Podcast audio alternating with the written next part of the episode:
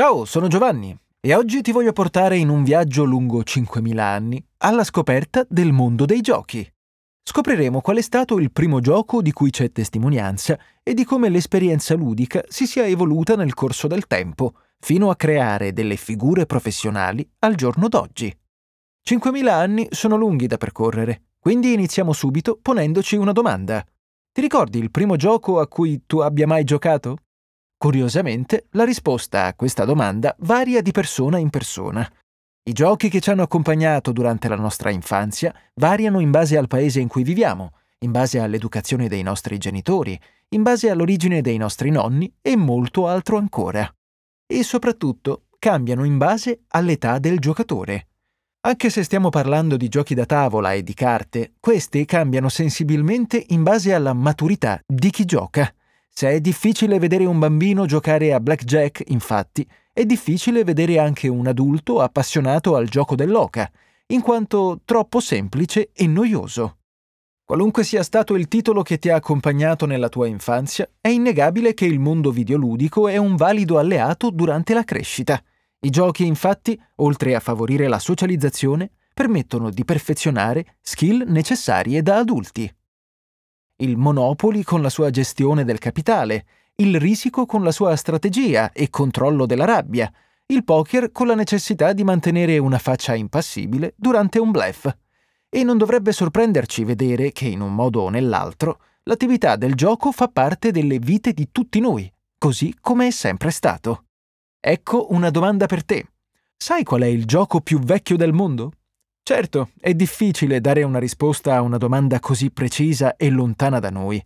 Nella serie TV Lost, infatti, il buon vecchio Locke descrive il backgammon come uno dei giochi più antichi della storia, il quale rappresenta la lotta tra luce e oscurità.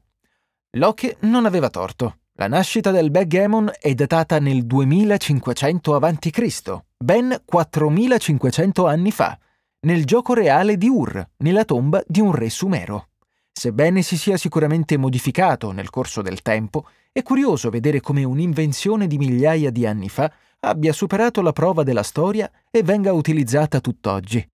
Il Senet, considerato a sua volta un antenato del backgammon, è datato addirittura nel 3300 a.C., superando i 5000 anni di età. È interessante vedere come il mondo ludico facesse parte anche delle società più antiche. Siamo infatti soliti pensare che l'uomo possa pensare al gioco solo quando vive in una condizione agiata che gli permetta di perdere effettivamente tempo. E sicuramente i primi giochi erano destinati alle classi più agiate della popolazione, ma già migliaia di anni fa divennero parte della vita quotidiana di tutto il popolo, assumendo connotati religiosi ed esistenziali. Nel corso di queste migliaia di anni i giochi hanno continuato ad evolversi, Ogni popolazione ha sviluppato la propria cultura ludica e oggi possiamo scegliere tra migliaia di varianti diverse. Ed è un bene che sia così. Se è facile comprendere perché il gioco sia importante per i bambini, non dobbiamo sottovalutare l'importanza che ha nella vita degli adulti. Mantenere allenato il cervello e continuare a divertirsi e meravigliarsi aiuta ad alleviare lo stress e può essere un buon deterrente per condizioni neurodegenerative.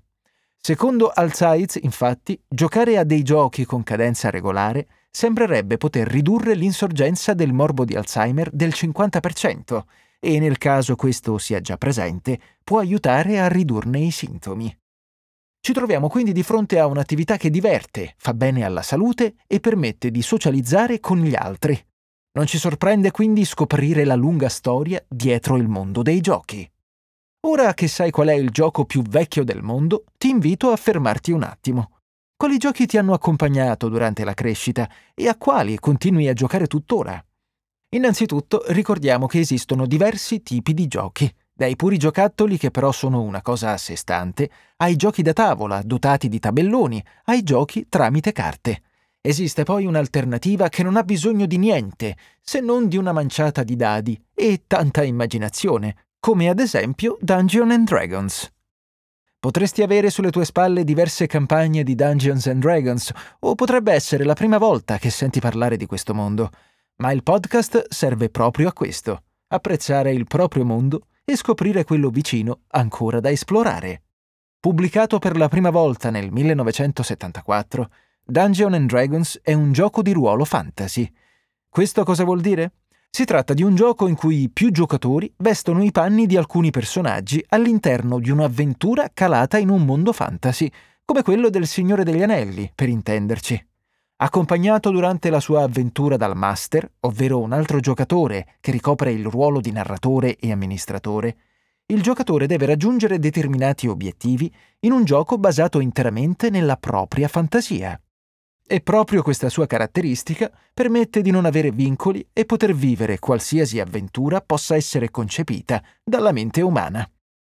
Nel tempo sono nati diversi giochi di ruolo che permettono di calare la propria avventura con regole diverse e ambientazioni diverse, dal mondo fantascientifico, con storie proiettate nel futuro, a mondi più oscuri e tenebrosi. In termini di astrazione, i giochi di ruolo di questo tipo sono la perfetta rappresentazione del potenziale umano. Tramite solo la nostra immaginazione e un lancio di dadi potremmo combattere contro creature gigantesche e salvare principesse senza muoverci dal tavolo del salotto. Siamo così passati da un semplice gioco dotato di pedine che vanno avanti e indietro a vivere una vita parallela in un mondo fantastico. Giusto per darti un'idea, si stima che al mondo ci siano oltre 20 milioni di giocatori che vivono regolarmente avventure tramite i manuali di Dungeons Dragons. Nel corso degli anni però si è vista un'ulteriore evoluzione del mondo dei giochi. Una trasformazione fatta di computer, internet e molti soldi in palio. Hai mai desiderato di guadagnare giocando? Non stiamo parlando del poker o di altri giochi d'azzardo in cui, sin dalla notte dei tempi, girano denaro e scommesse.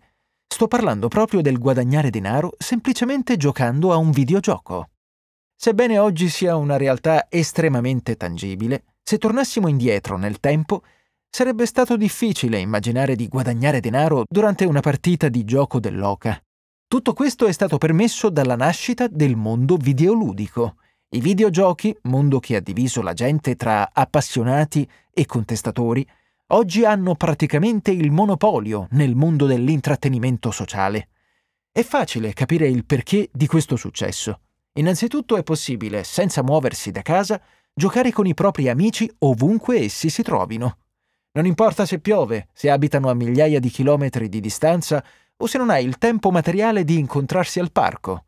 È sufficiente accendere il proprio computer o console di gioco per essere collegati nel giro di un minuto. Il secondo aspetto è legato all'argomento di cui abbiamo parlato poco fa. Se è vero che una campagna di Dungeons Dragons ha un potenziale enorme, perché puoi vivere qualsiasi avventura tu voglia, non tutti hanno la capacità o il desiderio di fare lo sforzo di immaginazione necessario per vivere un'avventura di questo tipo. Ed ecco che i videogiochi ti vengono incontro, mostrandoti immagini e suoni e includendo il master all'interno dello stesso gioco, è possibile vivere fantastiche avventure anche da soli. Con il tempo il mondo videoludico ha subito un'ulteriore evoluzione, andando a integrare le meccaniche del gioco competitivo. Non solo è possibile per streamer e youtuber monetizzare le proprie partite a un videogioco, ma ora è possibile competere nel settore degli esports ovvero vere e proprie competizioni in cui un singolo giocatore o una squadra affronta altri giocatori per ottenere un premio che talvolta può essere da capogiro. Per quanto possa sembrare assurdo per chiunque non abbia toccato con mano il mondo dei videogiochi, e alcuni potrebbero addirittura storcere il naso a sentir chiamare un videogioco sport, c'è un grande allenamento che non va sottovalutato. I campioni di un dato videogioco infatti spesso devono fare pratica per una decina di ore al giorno, così come coordinare il gioco di squadra e stare dietro ai continui cambiamenti introdotti nel titolo. Immaginate uno sport come il calcio, in cui le regole cambiano diverse volte l'anno. I giocatori della tua squadra possono cambiare di partita in partita e talvolta il pallone passa dall'essere una sfera a essere un cubo. Chiaramente sto volutamente esagerando, ma è vero che il mondo degli sport, ovvero gli sport digitali, tende a essere molto più flessibile e cambiare rispetto all'alternativa classica. Un mondo che sta diventando sempre più importante, tanto da avvicinarsi ad avere una propria disciplina alle Olimpiadi, sebbene ci siano ancora tante persone contrarie a un eccessivo riconoscimento di questa realtà. Il mondo dei giochi gode ancora di molto pregiudizio.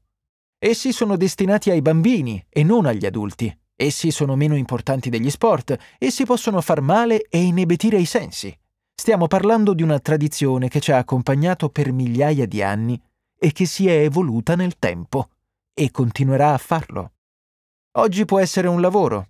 Ai tempi del Senet si credeva che la vita fosse una partita con la morte.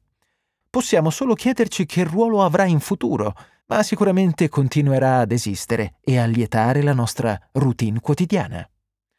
Per questo ti invito a condividere con gli altri ascoltatori il gioco che più ti ha influenzato nella vita, a visitare il sito ticino.com dove troverai numerosi approfondimenti sul mondo della tecnologia e a seguire questo canale per non perderti altri podcast. Sii parte di Ticinocom. Visitando ticino.com community potrai scoprire tutte le piattaforme in cui siamo attivi ogni giorno della settimana. Siamo al game over per questo podcast, ma non temere, la prossima settimana inseriremo un altro gettone e continueremo nel nostro viaggio alla scoperta del mondo di scienza e tecnologia.